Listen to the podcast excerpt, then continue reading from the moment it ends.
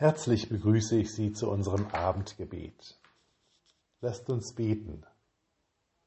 Heiliger Geist, fülle uns und leite uns, führe uns in dieser Zeit.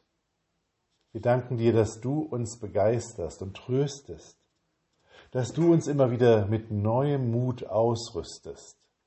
Wir danken dir, dass du alle Hindernisse und Vorurteile zwischen uns Menschen aus dem Weg räumst und wir immer wieder erleben dürfen, dass wir uns verstehen.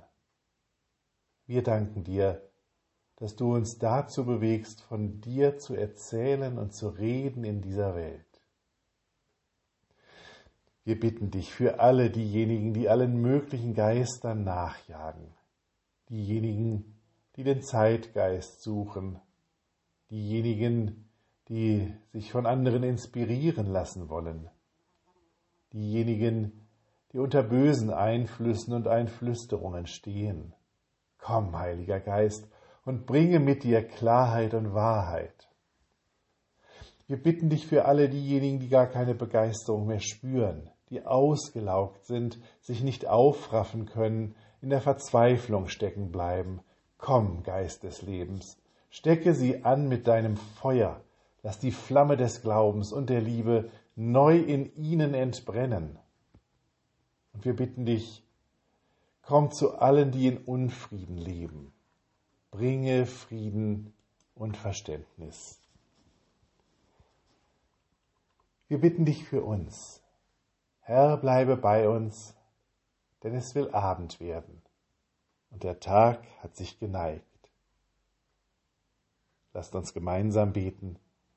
Vater unser im Himmel, geheiligt werde dein Name, dein Reich komme, dein Wille geschehe wie im Himmel, so auf Erden.